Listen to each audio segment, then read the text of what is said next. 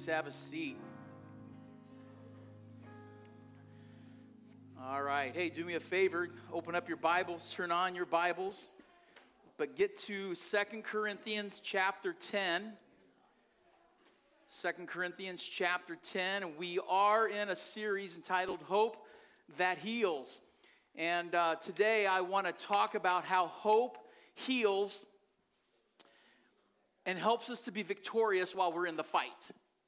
And um, when I talk about being victorious in the fight, um, I'm not talking about a fist fight. I'm not talking about an argument. I'm talking about the fact that you and I have a spiritual enemy. And you're in a fight, all right? And, and yet, so many of us seem to, to live defeated lives because of the enemy. And the reality is, because of Christ, because that he has died and rose from the dead and he has been victorious over death and because of the word of god and because of the spirit of god you and i can live victoriously in this fight. And that's the hope that we have.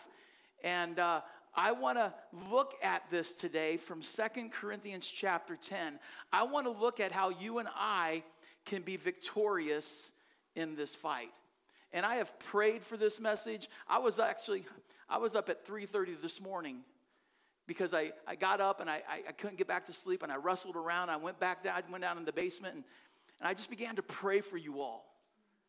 I pray that this message will pierce your heart and will open the eyes of your heart to this truth today because the enemy has so much victory over all too many people who are believers in Christ and we need to flip that table that we have more victory over him and we can have that victory today. And so let's look at how you and I can be victorious over the enemy and have that hope. So here's the first thing write this down. In order to be victorious in the fight, you have to acknowledge that you are engaged in a real spiritual fight. In order to be victorious, you have to acknowledge that. You have to acknowledge that you are engaged in a real spiritual fight. So, there in Second Corinthians chapter 10, Paul write, and remember, we've gone through First Corinthians, and Paul's writing to a church in Corinth, this, this ancient city called Corinth. And the church was having a lot of issues in it. And one of the issues that was being what was happening was there was division in the church. And there were people kind of raising up and causing problems in the church. And Paul is kind of addressing that here in, in chapter 10.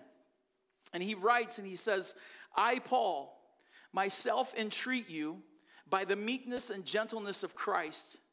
I, who am humble when face to face with you, but bold towards you when I am away I beg of you that when I am present, I may not have to show boldness with such confidence as I count on showing against some who suspect us of walking according to the flesh. Now, what's he saying there? Here's the problem there were people in this church, and, and it's really weird and ironic how um, what's happening in this church 2,000 years ago still takes place in churches today. You see, Paul was addressing people who were um, undermining his authority as an apostle. There were people who viewed Paul and were like, eh, I, I just don't agree with Paul. So um, I'm not going to agree with his, his leadership. And, and, and, I'm going to undermine his authority. There were people in the church who thought they knew more than Paul and, and, and who thought they could lead better than Paul. And, and so you have a group of people who decided, you know what, um, we're going to do business on our terms. And what happened was you had these people start to cause trouble in the church. They, they began to talk about Paul. And that's why Paul says, hey, when I'm away from you, um, I'm bolder than when I am in front of you. And so Paul is trying to show that um, I'm not walking in the flesh as these people are accusing me of. And so he, there were people accusing Paul of being one way when he was away, being another way when he was with them. And so you had a group of people, like all of a sudden, talking to people in the church. And they were starting to cause division in the church. And they were leading people away from the teaching of Paul to their teaching. And Paul actually talks about these kind of people as false teachers, false prophets, false prophets, false apostles, and he even calls them like wolves among sheep. And so Paul is addressing these kind of people, and he's, he's just trying to show people what the real issue is going on. And so if you look at verse 3,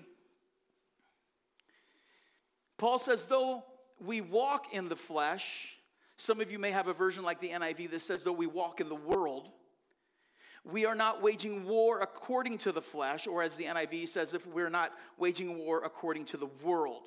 And so, what Paul is saying here now is he, he's addressing the real issue going on. He, he, he's like, here's the thing. Um, even though we walk in the flesh, meaning we walk in the natural, we walk in the world, we live and breathe in this thing, don't we? He's like, that's not where the real fight's taking place. He's like, if you could strip away the natural, strip, strip away what we can see, you will see what literally is going on. He's like, because um, even though we walk in this world, he goes, we don't wage war like the world or like the flesh. You see, he, he, he's going from the, our natural walk to a spiritual battle. That's what he's getting at here. He, he's trying to teach the church and try to show them hey, do you want to know what the real issue is going on in the church? Let me tell you, it is not Bob and Joe, it's Satan and his army. You see, this is what Paul shows us in Ephesians chapter 6, verse 12. He says, For our struggle, and some of you may have a version, he says, though we wrestle not. That word struggle really means a fight. He says, For our fight is not against flesh and blood, but against the rulers, against the authorities, against the powers of this dark world, against the spiritual forces of evil in the heavenly realms. Paul's like, listen, strip away the natural and you're going to see the real issue. And the real issue is you have a spiritual enemy and you are in a fight. And Paul is trying to get the church to acknowledge this and get them to understand that this thing is real. And there's an enemy. And this enemy wants nothing more than to wreak havoc in your life. He wants nothing more than to put you in a spiritual ditch. And we have to, we've got to acknowledge this thing. Okay? Now, when it comes to, when you start talking about Satan and demons and this idea of spiritual war, there's actually four mindsets that, that can take place. One mindset is this you're out of your mind, man.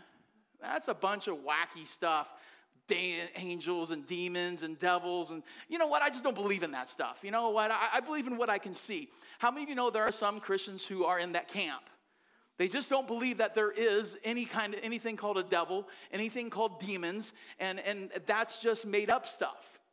That's one mindset we can have. The second mindset is um, there everything that goes wrong in life is a demon. Okay? There are some people who just over spiritualize this thing that there is a demon behind everything. Every bush, every corner, man, there's a demon there. You're driving to work and you get a flat tire, guess what? Demon popped your tire. Okay? So there are people, there are Christians who believe that everything bad in your life is because it's a demon. It, it's, it, that's an attack, okay? Well, those two are ditches, okay? Those, those are both just not good. But then there's a third mindset, which I believe a lot of Christians are in. The third mindset that a lot of Christians have, and it's this I believe in the devil. I believe in demons. I believe in spiritual warfare, but I just don't believe it's that big of a deal. We don't take it seriously. We think we can just shrug it off. You know, in July July 21st, 1861, in the countryside of Manassas, Virginia, right at the beginning of the Civil War, the very first battle that really took place was the first battle of Bull Run, okay? So the South had come up, and now they are engaged with the North right outside of DC. Now, here's the thing the North, the people of the North, the political people of the North were so confident that the North was going to defeat the South that quick, that this thing called the Civil War was going to be over in a matter of weeks, not a big deal. So here's what happened. This war, this first battle, the first battle of Bull Run, actually um, inherited a nickname. Would anybody know what that nickname? Let me see if we have any history buffs. Anybody know the nickname? The picnic battle. And here's why. People from DC thought, hey, this is like Rome, man. We got gladiator games going on. So here's what they did they packed their picnic baskets, they got their blankets, and they went down to the battlefield, laid out their blankets, got out their sandwiches and their croutons, and like, this is to be awesome. Because they were so confident that their northern men were to defeat the South that, hey, we're to have a picnic and watch. Only to have the South destroy the North. And it became one of the bloodiest conflicts in the Civil War. So after the North pummeled, or after the South pummeled the North, guess what they did? Went after the bystanders. And the people who thought it was a picnic scurried for their lives. You see, they found out real quick this is not a picnic fight, this is a real war. And guess what? It's no different for you and me. You and I, I think there's too many Christians with the mindset that says, ah, this is a picnic war. It's not that big of a deal. No, it is. It is very real and very like in our face because the enemy has convinced us it's a picnic war. So this leads us to the fourth mindset that we have to have. We can't have the mindset that says, Oh, I believe in the devil, I believe in demons, I believe in spiritual war, but it's not a big deal. No, no, no. We got to believe in devil, we got to believe in demons, we got to believe in this war, and we got to know it's real. And I've got to acknowledge it and I've got to engage in it. Because if you and I do not acknowledge it and do not really believe in it, guess what? That the, the enemy has won already. It is a very real battle that is going on. You know, the Bible makes it very clear that this enemy that we have is all about figuring out how can I just wreck these people's lives. In John 10:10, 10, 10, Jesus tells us he, he describes Satan like a thief. And, and he says, the thief comes only to do three things steal, kill, and destroy. That's it. That's all he wants to do for you, your family, and the church steal, kill, and destroy it. In the book of Psalm, chapter 83, it says that God's enemies consult together and lay crafty plans against God's people. Think about that for a moment.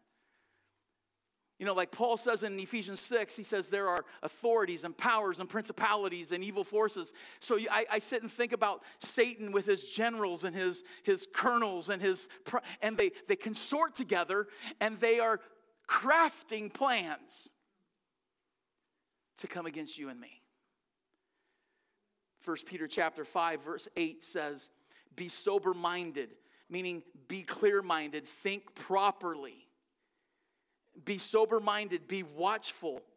Your adversary, the devil, prowls around like a roaring lion seeking someone to devour.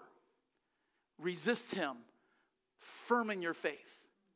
You see, sober mindedness, he's like, man, think right about this. Have a clear understanding of the reality of this thing that you have an adversary. And he's just not playing war games. He's laying tactics out.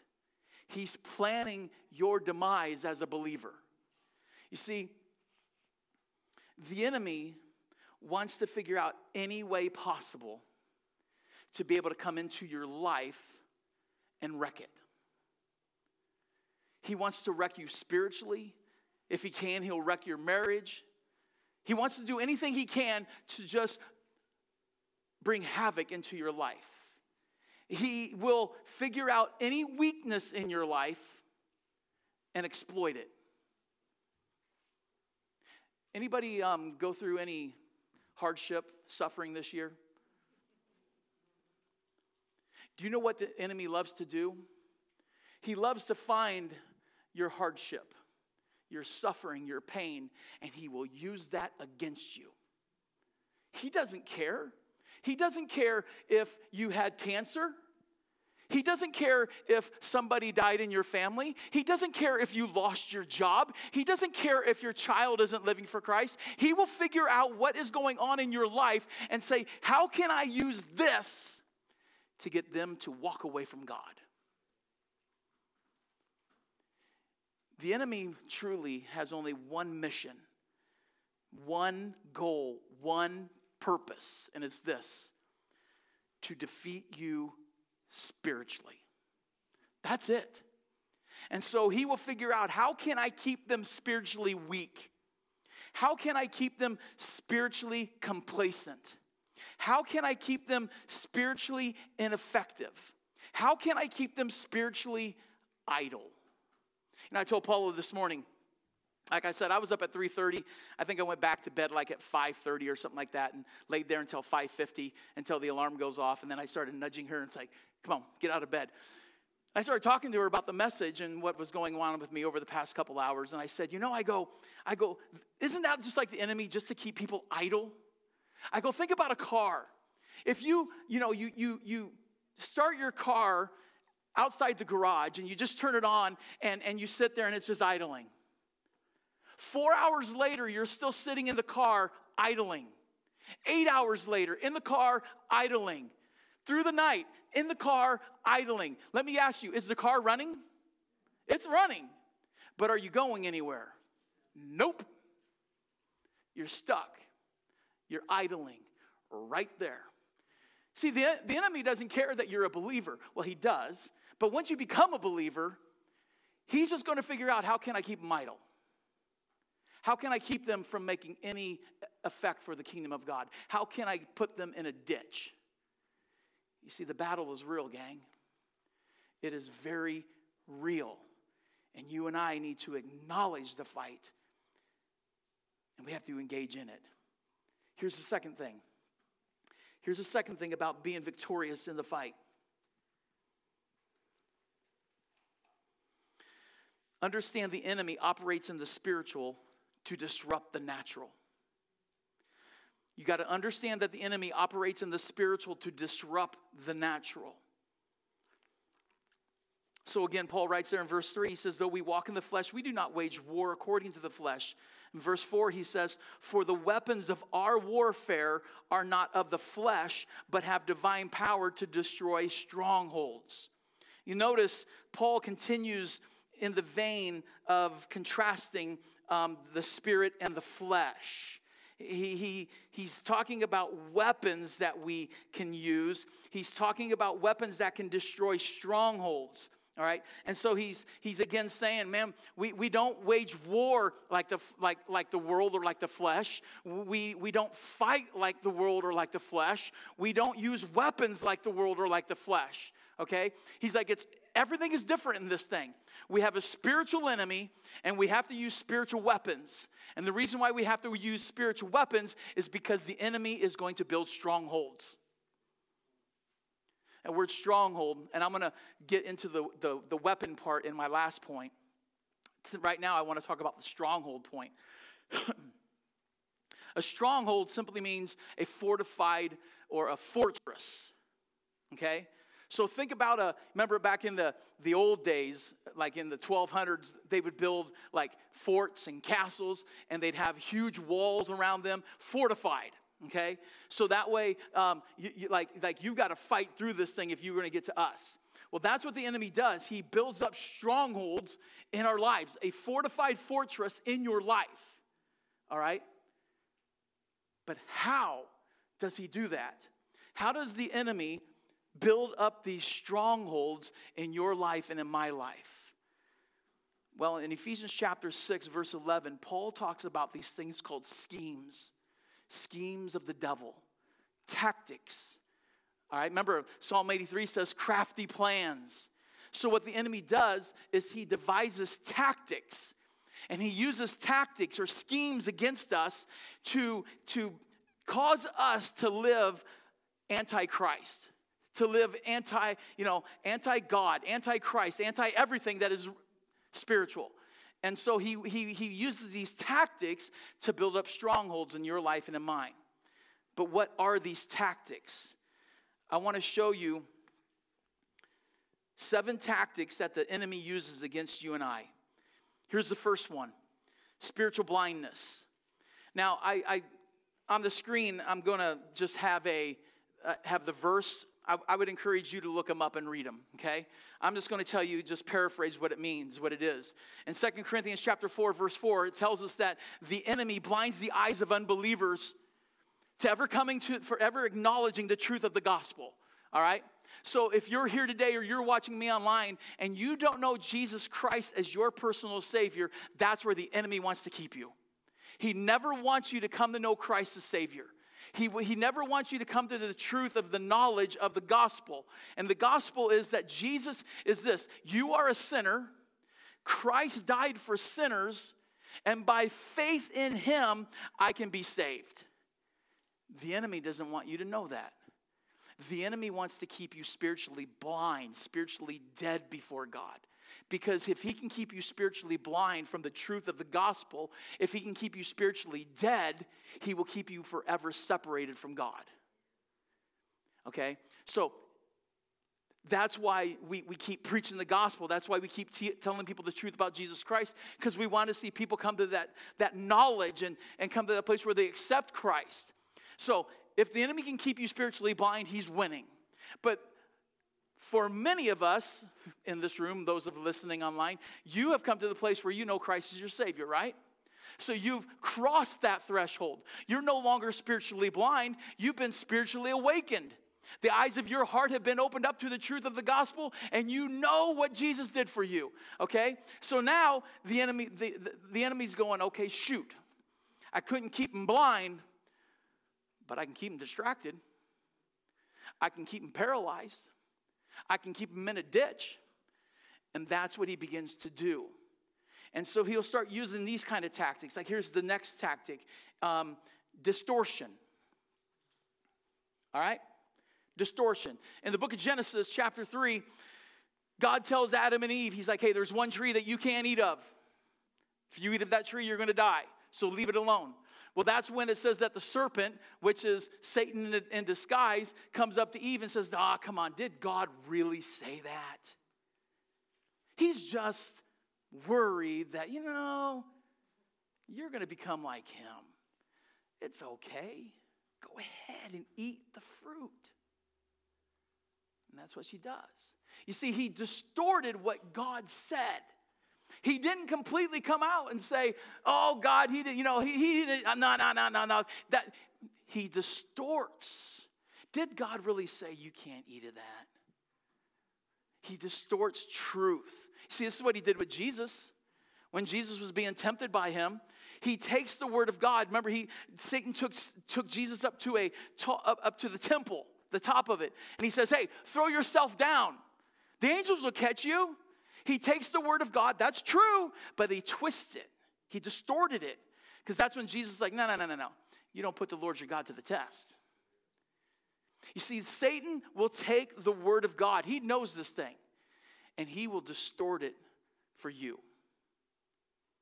For example, the Bible makes it very clear that God is a forgiving God. And he is a God of grace and mercy. We all agree with that, right? But here's where the distortion comes in and the enemy will whisper this in, in your ear you know, God will forgive you. God's grace covers all your sin. It doesn't matter then how you live. Just, just do it. Live how you want. God will forgive you. And we bite on that. Well, that's true. God will forgive me. And so we just live and act how we want. Because the enemy wants to get you to sin. And he'll tell you, you know, God really wants to, he wants you happy and blessed, right? Man, that marriage you're in, are you really happy in it? Why don't you have the affair with that, that person at work? Get the divorce because you'll be really happy then. You see, he distorts truth. He takes God's word and he twists it. He makes it sound right. That sounds good. It sounds right. So pick, bite, and we sin. And that's what the enemy does. He distorts truth. Here's the third thing the third tactic lies. In John 8 44, Jesus calls Satan the father of lies. It's like that's all he knows. He, anything he says, it's a lie. All right. He's not just a liar, he's the father of lies. All right.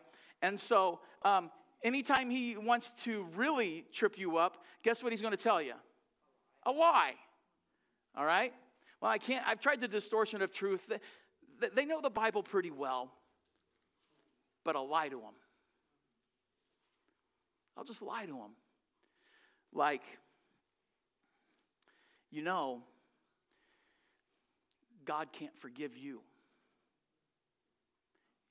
You do it too many times. You've messed up too much. You're too sinful. Everybody else, you know, when you're in church, you know you're the only sinner, right? Everybody else has their act together. And you sit there and you hear a message and you think, I'm the only one that's a mess in here. And he will try to convince you that God can't forgive you. He can't forgive that sin again. And so, what he does, he begins to lie. And guess what we do? Believe the lie. He'll lie to you and convince you, hey, hey um, you, you know that um, you're in this pain and in this hurt, you're in this situation, you're in this mess because God doesn't love you. And you know because God doesn't love you, He can't be trusted. And you know because you can't trust him, he's not faithful to you. So, guess what? He's not going to take care of you. He's not going to provide for you. He's not. He's checked out. So, you better do it in your own effort. You better take care of yourself. You better just walk away. And guess what we do? We work in our own effort. We start doing things the way we want, and the enemy wins. So he uses spiritual blindness and distortion and lies. Here's the fourth one deception. Uh, he's a master illusionist. You know, in the book of Revelation, chapter 12, verse 9, it tells us that Satan is the deceiver of the entire world. He's good at this one. So, if he can't distort the truth to get you to fall and mess up, if he can't really lie to you and get you to mess up, maybe I can deceive them. I'm going to tell them, you know what? The world is good and everything in it. He wants to convince us that the world is so much better than God and His kingdom. He wants us to get our eyes focused on the world, to love the world, to live for the now. Because he knows if I can get them to love the world, guess who they're not loving? God. If I can get them to live for the world, they're not living for Christ. If I can get them to buy into live for the here and now, they're not focused on eternity. You see, so he's going to deceive us and get us to try to believe that, wow, the world does look really nice and, and I want more of the stuff and I want to buy into it. I want, I, want to, I want to be involved in it. And he deceives us. And it's so easy by deception to just fall away. You know, I, I sit and wonder, you know, over this past year, a lot of churches have stepped up their online viewing um, capabilities. We are one of those churches. And each week we have a number of people watching online, and I'm so grateful that we have, we, we have the capability for people to watch online. But I wonder if the deception has stepped in. You know, you don't have to go to church to worship God. You don't have to go to church to be a Christian. You know what? Isn't it so much easier and convenient just to stay home? And how many people ha- are buying into that deception, thinking, well, I'm, I can go to other places, but you know what? Um, I'll just watch from home because it's easier, it's more convenient. You know what? There is power in community. There is encouragement in community. Because listen, I can isolate, I can watch at home. And, and, and, and I can hear the message at home. But guess what is happening? Man, I am disconnected. I, am not around anybody. I'm not, I'm not being encouraged by other believers. Man, there's power in community. There is encouragement when we come in here. Man, I'm hoping that when you guys come in here, you feel like, man, I'm glad I'm here. I haven't seen someone so so long, and it's so good to see you. Granted, we're not to the, the, the full capacity of, hey, give me some help. Come here, bro. Let's let's let's hug. All right. We're not quite there yet. We're going to get there. We're going to get back to where we need to be. But for right now, I'm telling you, it, it encourages my heart every week when I see you all here. It blesses me. And I know it blesses the elders. And I hope it blesses each and one, you know, as you see each other, it mutually edifies you. And we're building each other up. So I, again, I want to encourage people don't let the deception of staying home because it's easy to watch on a camera. Man, get here. Get here live and in person and encourage and build each other up. Here's the fifth one that he loves to use uh, temptation. Anybody other than me uh, experience this one? Everybody experiences temptation. Just like Jesus was tempted by the, the by the devil, um, guess what? He doesn't stop there. He will tempt you and I. And in fact, in Matthew 4, it says that when he was when the, the Satan was done tempting Jesus, he says, says that he left him for another opportune time. How many of you know Satan will tempt you and he will keep tempting you? And, t- and, and, when he tempts you with one thing and you feel like you got victory over it, he's going to figure out another way to tempt you and he will wait for an opportune time to do it. And he will just like, like, like putting the cheese on the mousetrap, just waiting for you to take it, and he's got you. He does it to each and every one of us. And the techniques and the, the, the, the devices he used to tempt us with are all different. Some of us he tempts with money, greed, and coveting.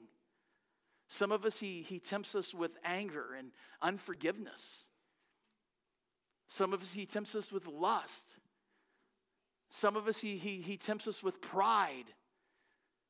You see, so many things. And here's the thing He's not going to bother you with something He knows He can't get to you at. He's going to manipulate your weakness. And that's what He's going after. And He will unleash everything He can to tempt that weakness. Why? Because when, you te- when He can tempt you and He succeeds at tempting you and you fall, guess what you fall into? Sin. And he knows when he can get you to live in sin, you're grieving the Holy Spirit. He knows if he can get you to live in sin, you squelch the Spirit of God in you. He knows if he can get you living in sin, you're living apart from Christ. He knows if he can get you living in sin, that becomes like the idol in your life, and, and, and God gets taken out of the picture. He will use temptation to get you to fall. Here's the sixth tactic he uses accusations. Revelation chapter 12 says that, the, that Satan is the accuser of the brethren. Now, this one is very good because he will spend all of his time and effort to tempt you. He'll tempt you to get you to fall. And, and because you see, he uses temptation as that lure, and, and he, he, he makes it sound like um, you deserve this. You deserve to be angry. You deserve not to forgive. You deserve the lust. You deserve to be greedy. Because, man, you know, you, so go after it. So he tempts you until you fall into it, and then here comes the accusations. You are worthless. You call yourself a Christian. You can't even overcome a little temptation and you expect God to love you, you expect God to forgive you. And here, when, when, when the accusations come, guess what he's piling on top of that? Guilt and shame. He will lambaste you with those things because he wants you feeling so unworthy. He will call you every name in the book. and he will accuse you of being the worst believer on the planet Earth. No one's as bad as you. And we buy into it. And then lastly, the last tactic he uses is this is oppression. Oppression. Acts chapter 10, it says that Jesus went around um, delivering people who were oppressed by the devil. Oppression. That word oppress or oppression actually literally means to choke or to overwhelm.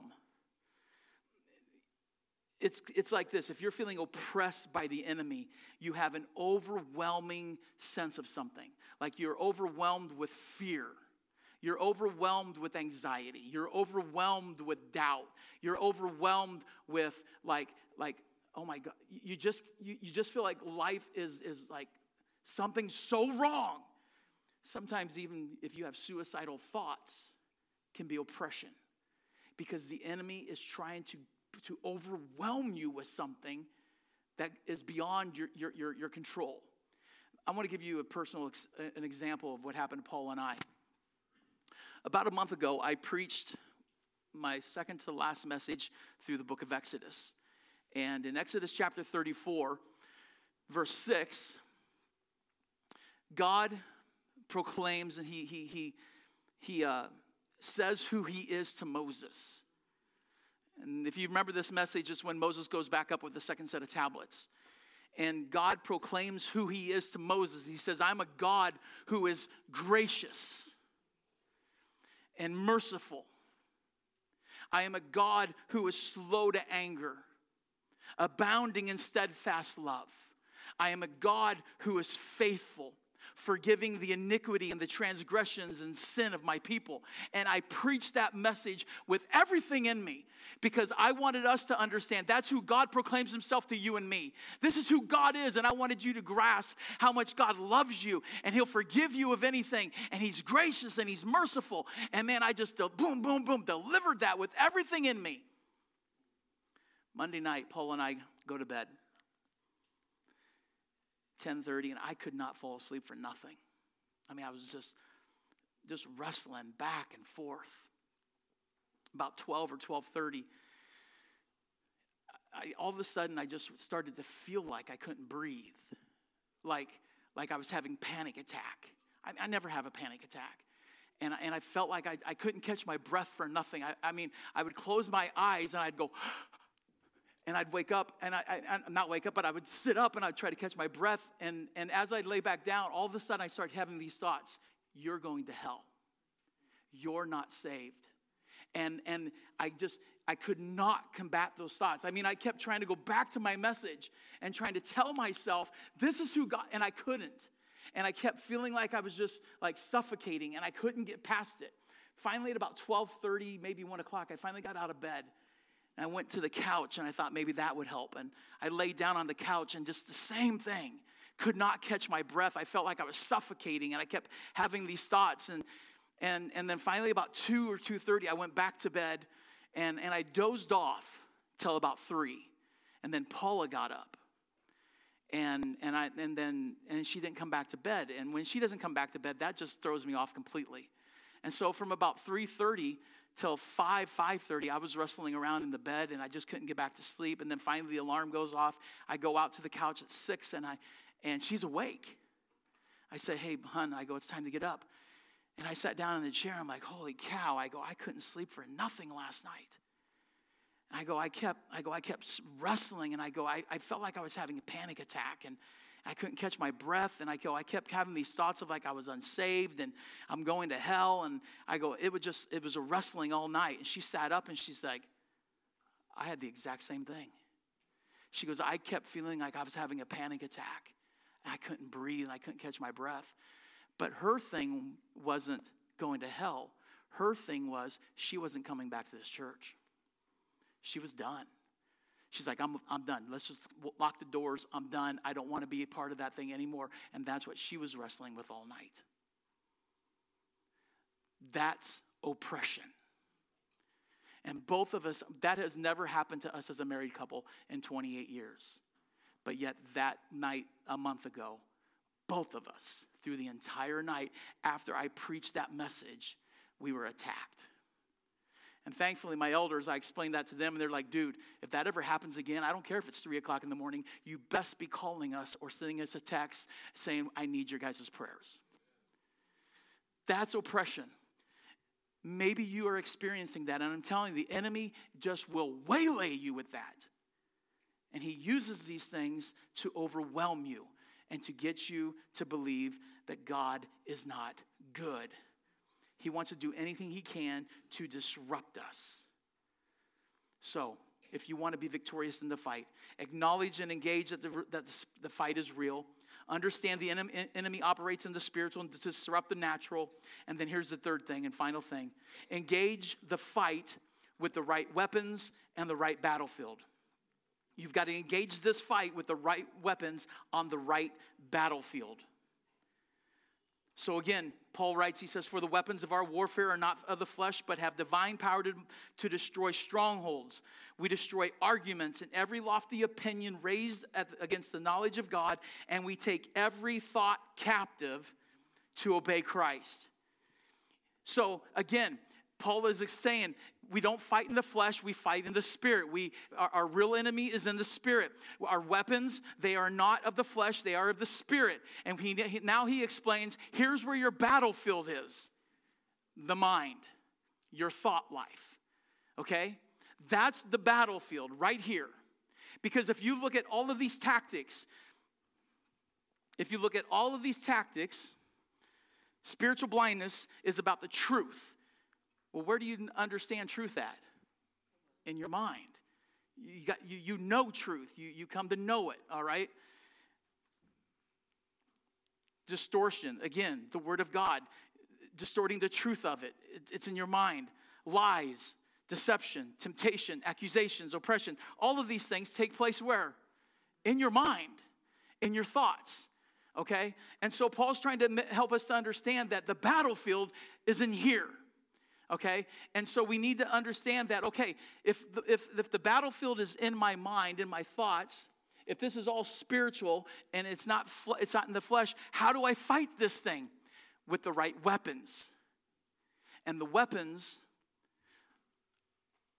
are god's word and prayer. But i also believe there's one more worship. Now here's the thing. In ephesians chapter 6 Paul is talking about spiritual warfare and he lists the armor of God. And he, he, he starts to list it. He says, Hey, you've got a helmet of salvation, you've got a breastplate of righteousness, you've got a belt of truth, you've got shoes of the gospel of peace, you've got a shield of faith. Now, all of those things are they defensive or offensive? Defensive. They're to protect you. But then he says, But then you've got a sword, which is the word of God and you pray in the Spirit at all times. Now, he doesn't list worship there. And I told Paul, I go, I find that interesting that worship's not included because when you go back to Joshua, when they came to Jericho, that says they blew the trumpets and the people shouted with everything in them and the walls went fell flat.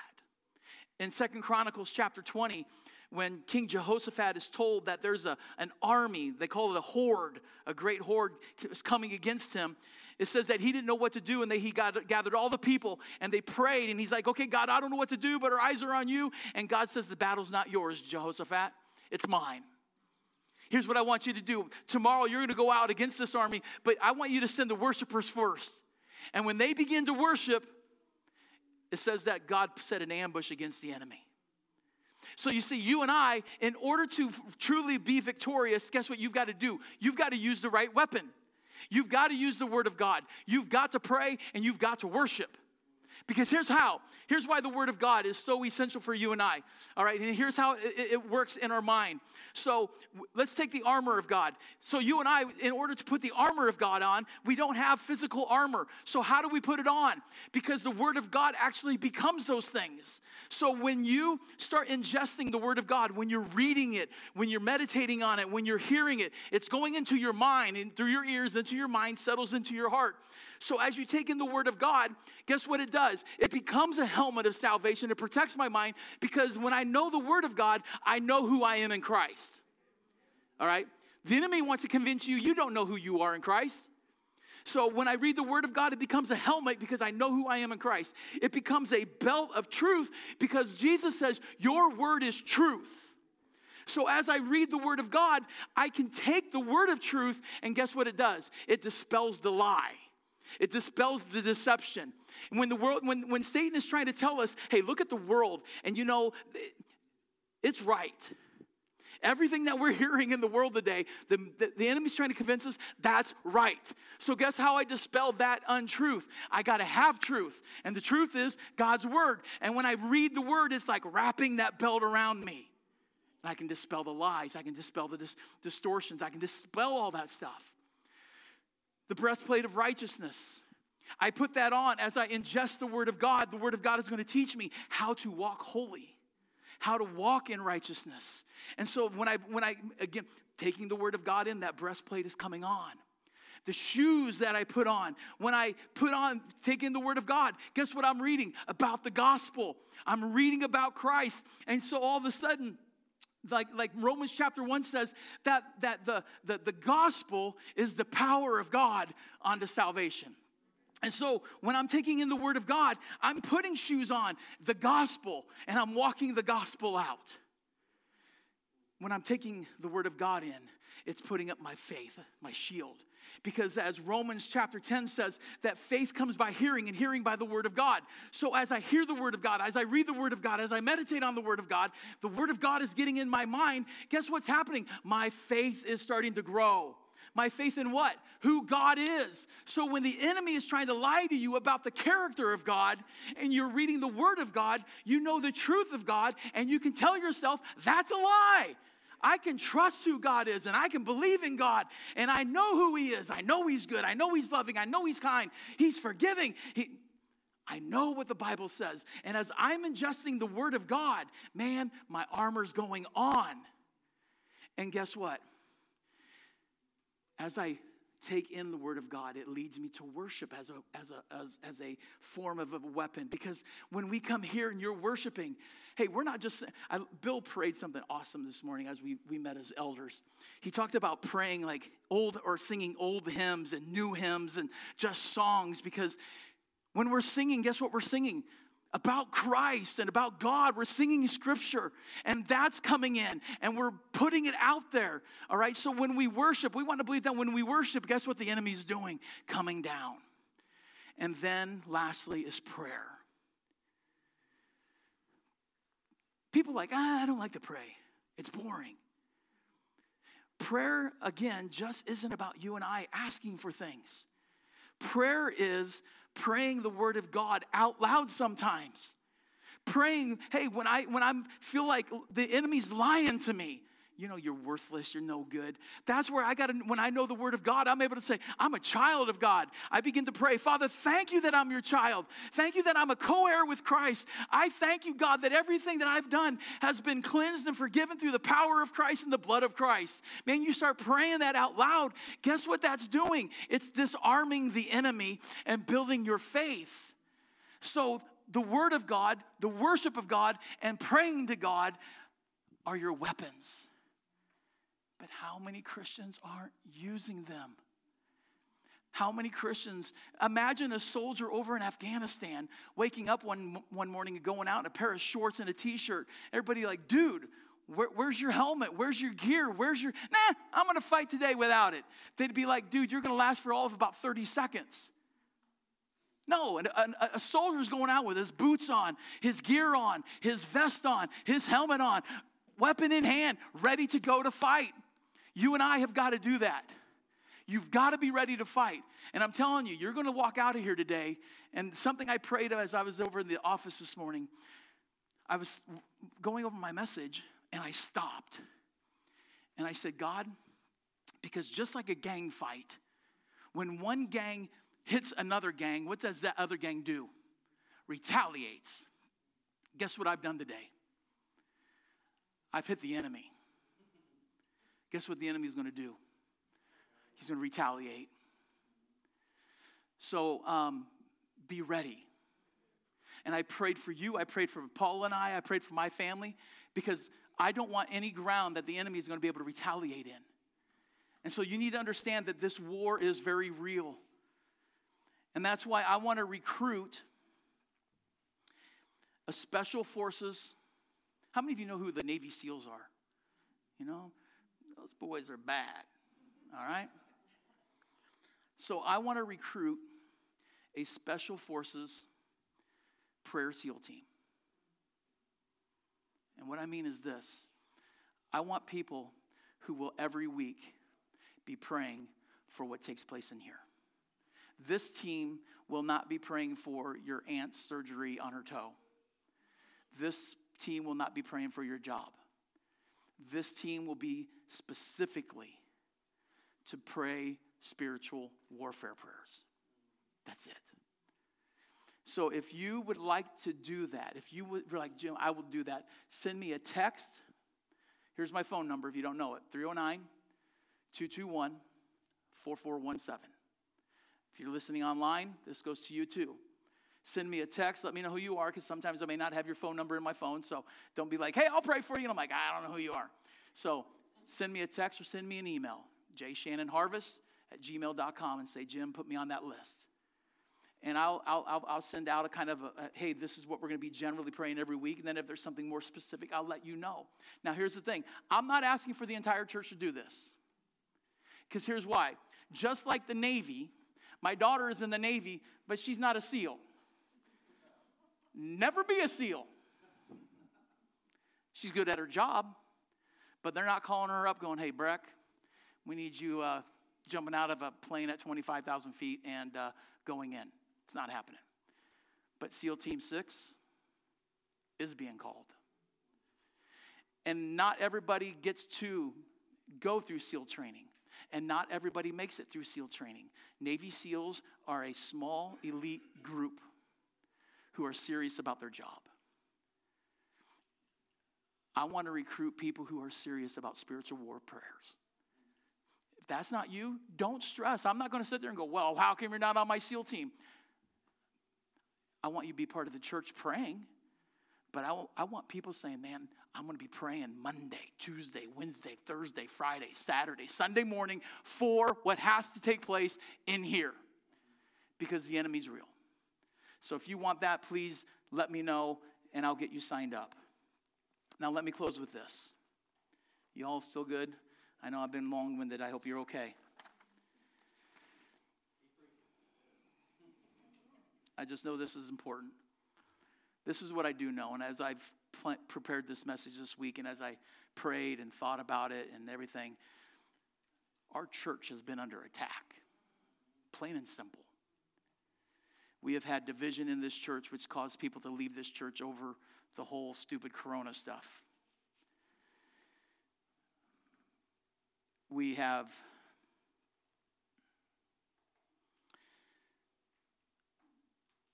seen our children's ministry get taken out. We, I, I look at Dusty and Christy, and their entire ministry has been COVID. I mean, not nothing normal. Um, the number of people who still just aren't coming. I don't remember when it was this has been a very taxing year for Paula and I, and, and that's not to say not for you guys, but just I, I, I felt like Paul when he's like, man, I, I've been beaten, I've been this, I've been this, and all that, I've got the, the, the, the weight of the church on my shoulders. And um, through all this stuff, it, it, just it, it just piled on Paula and I. Paula got to a point where she looked at me and said, You're done. I don't want you to be a pastor anymore. I can't take this anymore. She was rocked to her core. Our elders have had health issues and COVID issues and family issues. And our elders have been incapacitated because of what's been going on in their lives. Gang, I'm telling you, the enemy is not backing down. And, and here's why because we are taking this thing right here and we are preaching it. We're not backing down from it. We are taking vertical worship and getting people into the presence of God. We're not backing down from this stuff. And the enemy does not want this church to succeed. And somebody just texted me to be on prayer team. See, I know I'm going long because it's 55 minutes and I'm about to shut up. We need to pray. But here's what I do know even though the, I feel the enemy has been attacking us, here's what the Bible very, makes it very clear Greater is he who is in us than he that is in the world. The enemy will not win. He may win a fight, he's not winning the war. He may knock us down, but through the power of God and the Holy Spirit and the Word of God, we're getting back up. And we're going to keep moving forward, gang. We're going to keep preaching the Word of God. We're going to keep pro- proclaiming the gospel. We're going to keep teaching the Word of God. We're going to keep singing. We're going to keep connecting. We're going to keep doing and making disciples for the glory of God. And I'm telling you, the enemy's not going to back down. He's not going to back up. He's not slowing down. He's going to keep moving like a steamroller. But greater is He who is in us than He is that is in the world. And that's what we're banking on. And so I want to close if you all would stand with me,